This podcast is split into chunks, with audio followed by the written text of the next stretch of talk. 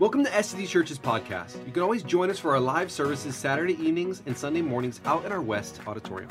You can also tune into our services live online at seacoastchrist.org or on our YouTube and Facebook pages. Thanks so much for listening.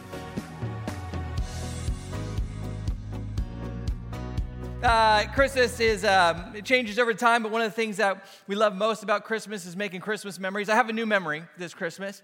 Uh, a few weeks ago, my dad, his car broke down, and so he had to put it in the shop. He has a, a pickup truck and something wrong with it. And so for the next week or two, he has this old pickup truck, and you've probably seen it around here. It's a red pickup, it's a 1950s Ford, and he had to drive that around for a couple weeks. And so my wife sent me this picture of a post that somebody made in one of the local about the local forums here in Cypress and and it said I've recently seen someone driving around in a red pickup truck that looks like Santa Claus. Does anyone know who this is and if they were available for hire for some Christmas parties I didn't rub it in at all. I didn't send it to him. I didn't let him know that he looked like Santa and that people are talking about him, but I thought that was funny. So, um, Christmas says uh, it's here, and one of the questions that we ask, no matter what age you are, but especially when you're young, is what? What is the same question we ask? What do you want for Christmas? Right? What do you want for Christmas? And so that's the question is what do you want for Christmas this year? And it's changed over time what you ask for for Christmas. I remember growing up, um, this was before the internet, is we would get the Sears catalog in the mail. And I would, for months, pour over that thing. I would circle what I want. I would write down here is the page number, here's where it is located, and here's the priority list I have as far as my presents go. Mother, please fulfill my request. And so I would go through, and here's what I ask. And you probably had the same thing. You, you ask for different things uh, as you get older throughout Christmas. But here's what I've come to realize is that no matter what you're asking for for Christmas, you really want the same thing. You do. Whatever the present looks like, or whatever the event, or whatever the relationship, whatever you're asking for, you're really looking for the same thing. And if we go back to the beginning of the Christmas story, and this is kind of our launching point for the series, we go back to Luke when the angel comes and announces the birth of Jesus. I think the angel identifies what you really want for Christmas. So let's look at it. Uh, Luke 2 10 says this But the angel said to them, Do not be afraid, I bring you good news. Now, that's what we talked about last week. Is what is the good news? Well, the good news is that not only is Jesus being born, but who Jesus is. That he's the Messiah, he's the Savior. He is the creator coming back to reclaim his creation, that he is going to redeem and reconcile mankind to our, our creator. And so that's the good news. But here's what we really want for Christmas that will cause great joy. Isn't that what you really want for Christmas, to be honest? That's what you're looking for. You're looking when you ask for these presents and you go to these parties and you participate in all these activities. That's what you want at the end of the day is you want great joy. And so I want to look at a story in the New Testament that talks about how we can experience this great joy. It's some people who knew Jesus and eventually became um, the people who helped launch the church and they experienced this great joy that was promised. So it takes place in the book of Acts. If you're not a Bible person, you don't know much about it. The book of Acts is right after the stories of Jesus' life and his death and his resurrection and ascension, is the beginning of Acts. It's the launch of the church. And so we have the people who follow Jesus, his disciples. Those are the primary figures in the church. And so they, what they do is they go around and they begin talking about Jesus, who was crucified in that very city, how he resurrected and he really was the Messiah.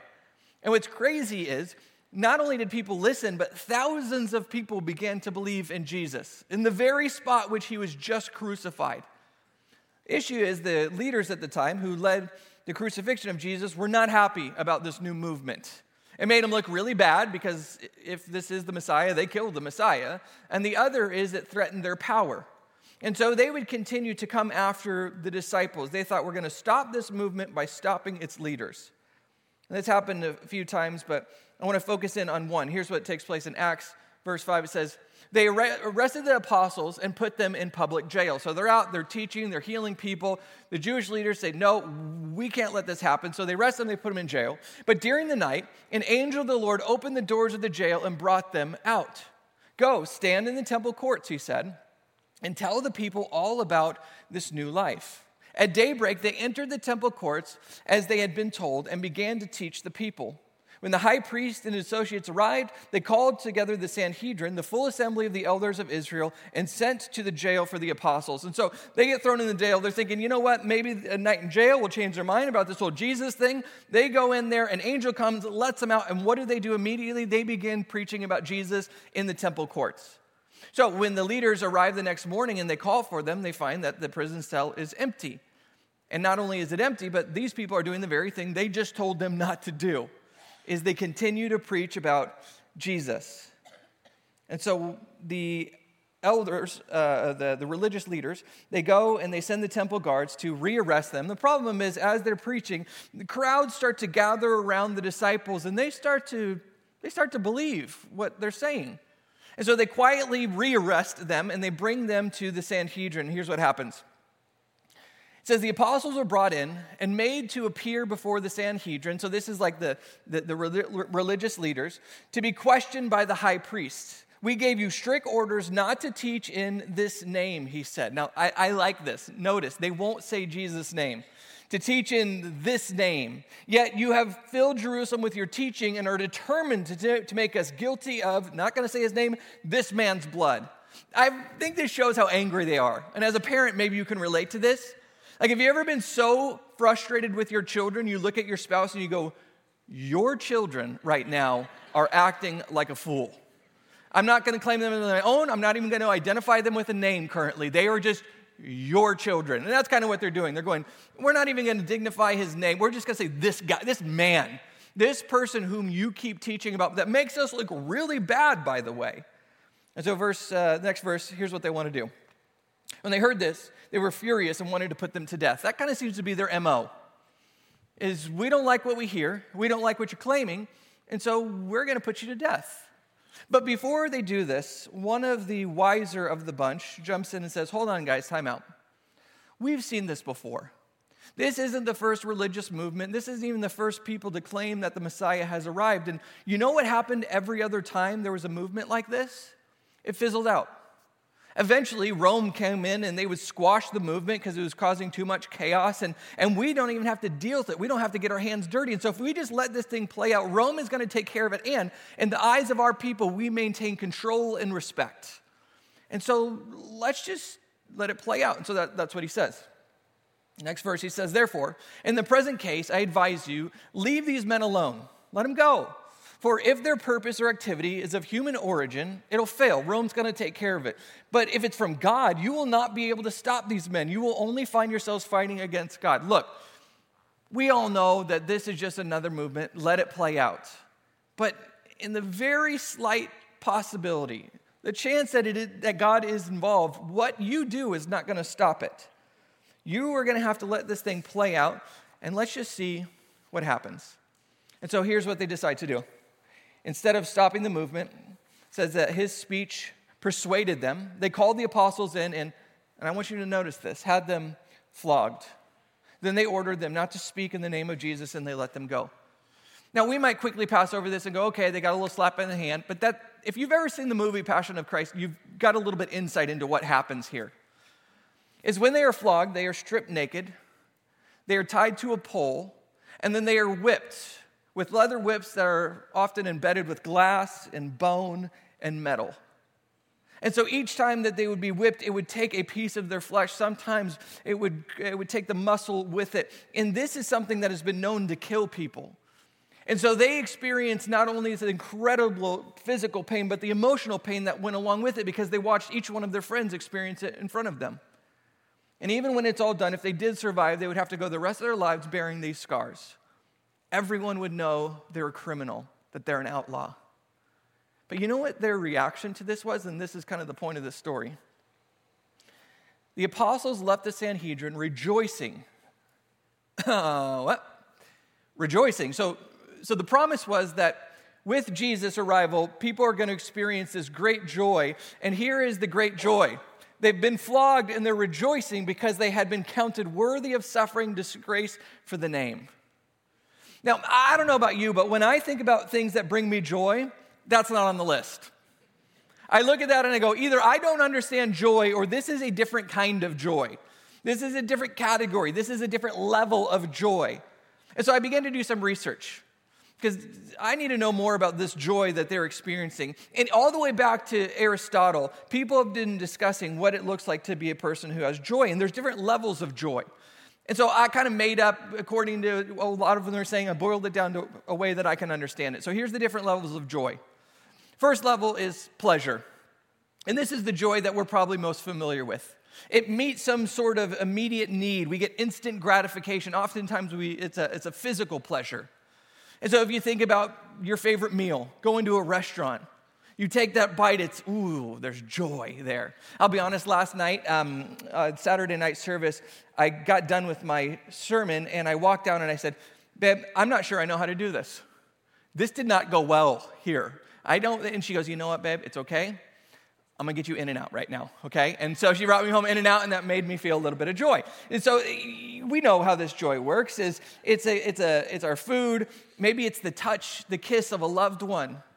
My mom, growing up, what she would do is she had retail therapy. When she was feeling down, what would bring her joy is Nordstrom's. I, would, I was hoping it was us as her children, but it wasn't. It was Nordstrom's. The problem with this joy is that it is short lived. It is instant gratification, but it doesn't last very long. No one has ever walked away from a meal going, I never have to eat again. That was the one. That was the meal. I am eternally fulfilled. No, no one, no one does that. Not even the kiss of a spouse. You go, You never have to kiss me again. Now, we've sometimes thought, I never want you to kiss me again, but it's never been so good that we just go, That's it. I'm, I'm fulfilled. No, it's good. It's instant, but it's not lasting. So then we go to the second level. And this level I call passion. And this is really about gratifying your ego's desires. And it sounds negative, but it's not necessarily a negative thing. It is about accomplishing, it's about winning, it's about succeeding, it's about the pursuing your career and getting a promotion, it's about graduating, it's about a, a hobby, a project, education, meeting goals. All of us have had those moments in which we won the game, we got the promotion, we finally passed, and we feel a sense of joy. The problem with this one is it's also short lived. Because you know what happens when you finally reach the top of that mountain? There's just another mountain. There's just another one that you have to climb. Or, even worse, you get to the top of the mountain, there's already a bunch of people there, and you go, oh, I guess I'm behind. And so uh, you don't experience the kind of joy that you were hoping for. It's good, but it's short. Jim Carrey has a great quote. He says, I think everybody should get rich and famous and do everything they ever dreamed of so they can see that it's not the answer. Says, It's fine, you climb the mountain, but guess what? When you get there, there's not much at the top. A little bit of joy, maybe some joy along the way, but it doesn't last. So then you go a little deeper. Level three joy is about people and purpose.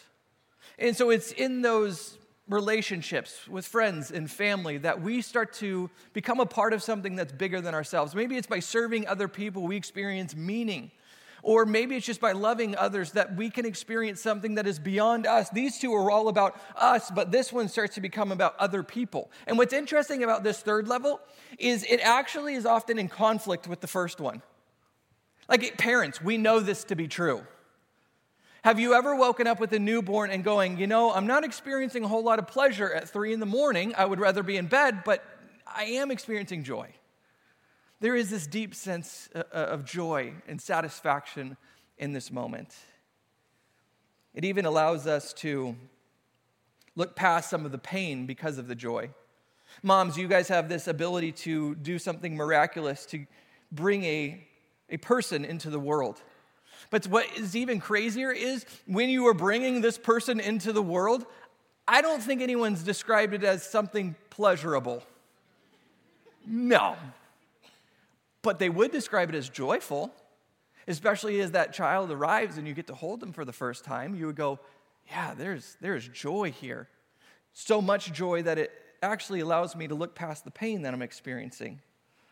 The problem with this one is it's, it's finite. It's based on circumstances. Especially when we're talking about people, is if you are finding all your joy in your relationships, which is not a bad thing, but we have to realize it is something that can be taken away in a moment's time. We may lose that loved one. And what happens when we lose the person that was the source of our joy? We've lost all of our joy. In fact, it's even worse than that. We're devastated. And so this joy is deep and it's longer lasting, but it's still not it. And then we get to this final one this level four perfection. And this goal is to satisfy your deepest desires. And you may ask, well, what are my deepest desires? And philosophers have been talking about this forever, and they identify things like love and truth and beauty and goodness. Those are the things that are lying underneath all the other things that we pursue. And so think about the things that we, we try to pursue and accomplish in our world. It's usually aimed at trying to fulfill one of those desires. So the desire for love, well, that one's pretty obvious. All of us are see- seeking love. We do it in our marriages and in our friendships, within our different relationships, as we're looking for fulfillment through love or the desire for truth. All of us want to know what is real. What is true? It's why we do science and philosophy and biology and all of these things. It's all about trying to figure out what is true about ourselves and about the world, and even beauty. You look at art, architecture, fashion, all of those things are in pursuit of fulfilling this desire we have for beauty. But here's the problem no matter what we try to do to fulfill those desires, we never fully get there. We never fully experience truth or beauty or goodness. It seems to just be beyond our reach, no matter how hard we try. Many have come to the conclusion, and I would be one of them, that says, I don't think it exists in this world. I don't think there is perfection in this world, and I desire it. And so either my desires are off or it's got to be outside of this world. There's got to be something beyond this, something that transcends this, that, that is the source of all this beauty and truth and goodness. And that's, I think, a signpost that God is the one that we're looking for. And some of us, we've experienced moments of this, this deep sense of joy. And you know you've experienced it because you almost come in contact with God. I mean, it's a moment of prayer or worship, despite what's happening in the world or in your life, you're just at peace. You feel safe and secure. It's like you've, you've met perfection for just a moment and you experience the deeper joy than you've ever experienced before. That's what that level four looks like. So, as I was researching joy, I realized something. That as you work through these levels of joy and they get deeper and they get longer lasting, they become more costly. Like, if you want a deeper joy, the deeper the joy, the more it's going to cost you something. So, if you want to move beyond just that surface level joy, the instant gratification, you're going to have to start looking not inward, but outward which is totally the opposite of what we've been told as a culture. See, every culture has what uh, Tim Keller says is a joy myth. And the joy myth is a story that we tell ourselves of here's how you can have the happiest life. And you know what our joy myth is? If you look within yourself, you're going to experience the most joy. Look in and find out what your wants and your desires are, what your career, how you're going to find and experience pleasure. Everything is about you. And the more you look inward, the more joy you can experience. And yet, if this is true, we've been told the exact opposite of where joy is found. Joy is not found by looking within and serving my own desires, it's actually by looking out and serving others. And the more joy I want to experience, the more I have to give myself away in the process. We go back to that original verse in uh, Luke. The angel says that this good news is going to bring great joy. And so I did a little word search on it. And in the original Hebrew, this word great actually means megas or mega joy. And I don't know why the translators decided on great. Maybe mega was a little bit too, you know, transformer like. I don't know. Like mega joy, new coming out this year. No, but mega joy. But I like it. I, I think it kind of speaks to something there is the angel says that there is going to be this level four level joy. It's, it's a mega joy, it's a perfect joy. And then Jesus comes along and he says, and if you want to experience that mega joy, it's going to be through knowing me. It's going to be by coming into relationship. So the closer you get to me, I am the source of all joy. And so the closer you get to me, the more joy that you're going to experience. And so when we hear Jesus talk about all these things like, hey, don't pursue money, power, and sex. We think, well, he's just trying to limit my joy. What he's actually trying to do is he's trying to get you to experience a greater, not lesser joy. Because if he is the source of joy and he says those things are going to pull you away from me, then if you if you would just deny those things and sacrifice those things, you're going to experience a greater joy than if you had pursued them. So here's the irony. Jesus comes along and he says it's not that you've pursued too much joy but too little joy. C.S. Lewis has a great quote on this. Here's what he says. He says, it would seem that our Lord finds our desires not too strong, but too weak. We are half hearted creatures fooling about with drink and sex and ambition when infinite joy is offered us. Like an ignorant child who wants to go on making mud pies in a slum because he cannot imagine what is meant by the offer of a holiday at the sea, we are far too easily pleased. It's not that we pursue too much joy, it's not that we're pursuing too much happiness, it's that we're not pursuing enough. We're, we're sticking with those internal, selfish joys when there is an infinite joy that is on offer. We have traded the mega joy for the momentary joy. So here's the question How do we experience this kind of joy? How do we experience it? Well, first thing we have to do is we got to choose joy. We have to choose joy, which almost sounds a little bit strange because the way most of us view our feelings is it's something that happens to us. And I will admit that our default position is not joy. I think we're hardwired to look and find threats everywhere that we go, and that's why we like negative news instead of positive or good news, is because we're looking for threats everywhere. And so our default position is not joy, but fear. But we can choose it. We can decide to live another way. We can say, you know what, even though it's not my default position, I'm going to live a life where I consistently are looking for the good. I am looking for the joy. I am reflecting on those things. I live in such a way that it helps me gravitate and see those things that I may have missed. And we have to begin to practice gratitude and celebration. When the disciples are walking away from being flogged, they had every right to be angry and bitter and maybe even give up on their faith. This is what this is the great joy. This is the mega joy that you promised me, Jesus. I think I'm good. But yet they didn't. They walked away in gratitude and celebration, going, Can you believe it?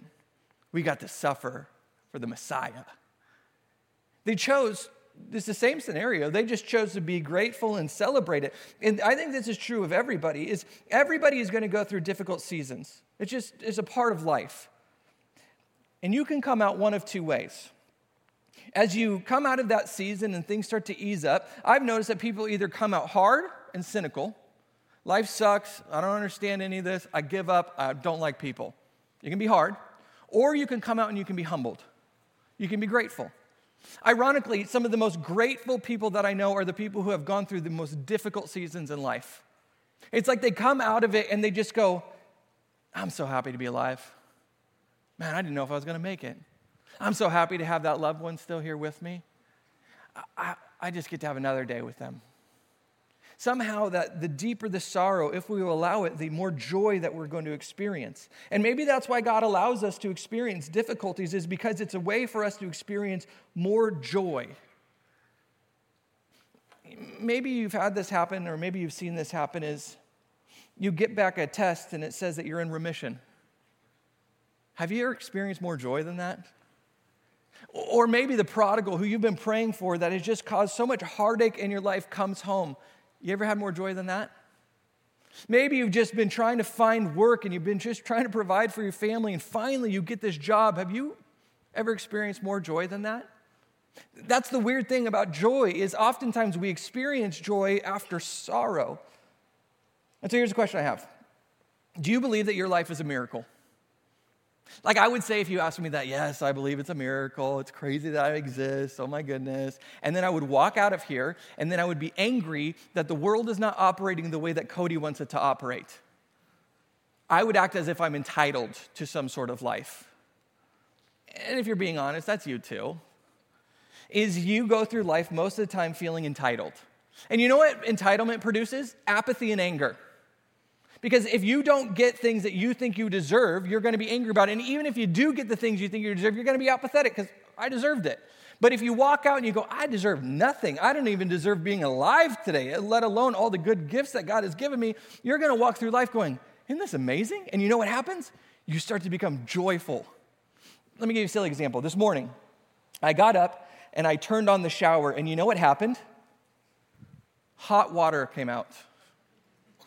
Yeah, hot water. I just went like this and hot water just poured out. You're not impressed. You know why you're not impressed? Because I wasn't impressed either. Because I'm entitled to hot water. I paid for the hot water heater. I pay my bill every month. That water is mine. And if I didn't have it, I'd be angry because I'm entitled to it. But a few years ago, we had a ministry partner who moved to India about 50 years ago. She's been there ever since. And you know what she doesn't have? Running water, let alone hot water. And so when she came and visited, the highlight of her trip was she took a hot bath for the first time. She was full of joy. Why? Well, because she didn't feel like she was entitled. She just thought, this is incredible. Hot water? Hot running water for me? That's amazing. Do you see that just the simplest things, if we look at them, not that we're entitled, but we're grateful for them, can completely change our level of joy? Or let me ask you this question Do you believe that God loves you? If so, why? If I were to ask the average American, they may say, I think God loves me. And then they would begin to list off here's all the reasons why God loves me because I'm a good person, because I do these things, because I take care of these people. And what they're doing is they're listing all the reasons why they're entitled to God's love. But you know what the Christian says? We go, yeah, God loves me, and I don't understand it at all. I know me, and He knows me better than me. My spouse hardly loves me most of the time. How can a perfect God love me? I mean, it's amazing, isn't it? That God would love me? It's ridiculous, but He does. And it's not because of what I've done, it's because of what Jesus did for me. Isn't that amazing? See, when it is about what you are entitled to, the best case is you're indifferent at the end of the day. But when you believe everything is a gift and you're grateful for it, it produces joy. The other thing we have to do is we have to just give our lives away. So remember the list. The deeper the joy and the longer lasting the joy, the more of yourself you have to give away. And so it would make sense. What is the deepest type of joy, the most long lasting kind of joy going to cost you?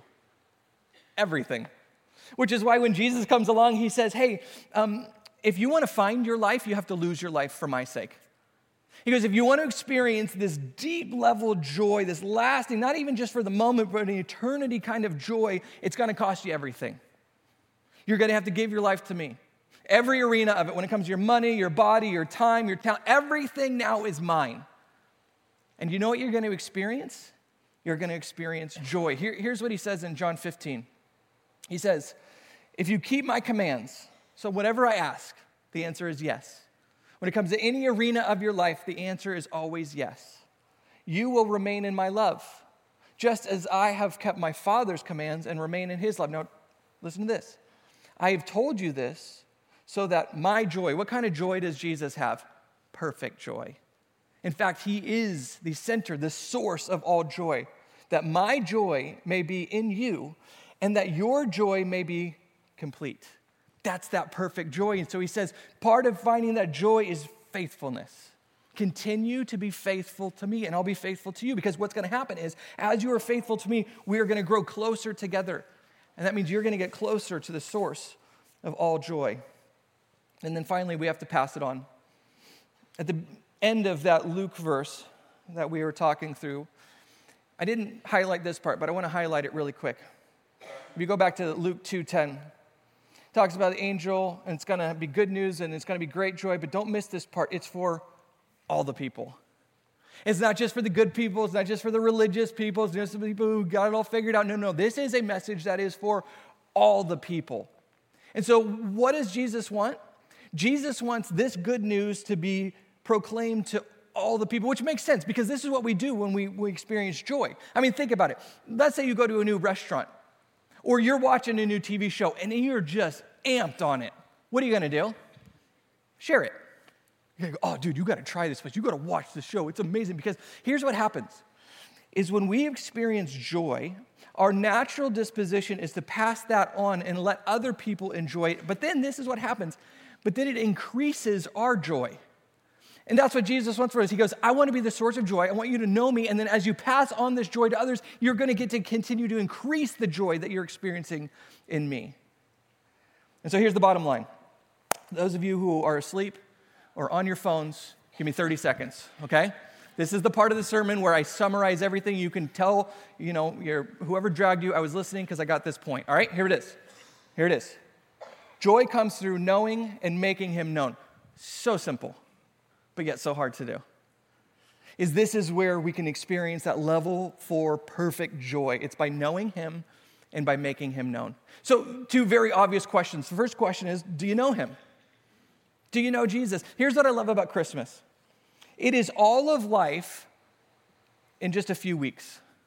And what I mean by this is you get to see where people believe their joy is going to be found, and you get to see the result of it. So, for some, it's about gratifying those immediate desires. It's about parties, lots of food, lots of drinks, lots of shopping. It's about meeting those immediate desires. And by the end of it, you know what happens? It's over. And maybe if you went overboard, you got a little regret or a couple extra LBs. I might be in that boat. For some, it's about family and friends. It's really seeking that deeper, more lasting joy of being with community, being with loved ones, traveling distances so you can experience that relational connection. But you know, that also fades. I think it's deeper, I think it's more lasting, but I think eventually it goes away. And I think this is a great picture of how people live their lives is they pursue those lesser joys, but at the end of the day, at the end of life, what do you got? It goes away. It fades. And so I ask, don't you want a deeper joy? Don't you want a joy that's lasting more than just Christmas, even more than a lifetime? Don't you want something that lasts for eternity? Because that's the kind of joy, that's the perfect joy that I'm seeking. It's that mega joy.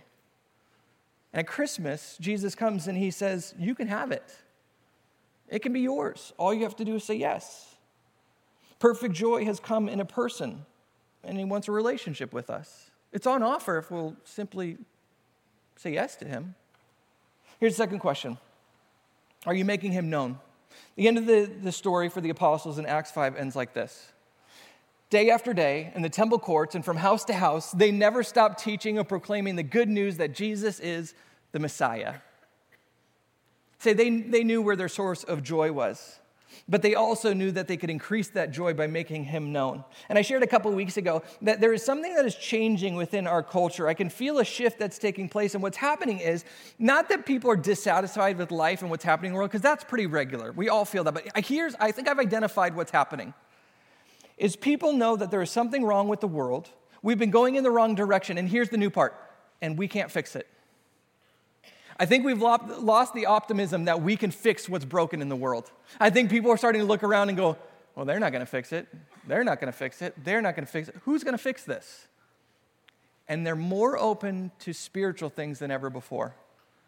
They're going, okay, I got to look elsewhere because all the places that I thought were going to fix it are failing.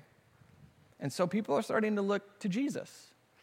And especially during these few weeks in which we live in a place that celebrates Christmas, that the story of Jesus is everywhere. And so we're in a season of life in which people are open to it, and we're in a season of the year in which people are open to it. And so here's what I'm trying to say is don't miss this opportunity to make him known.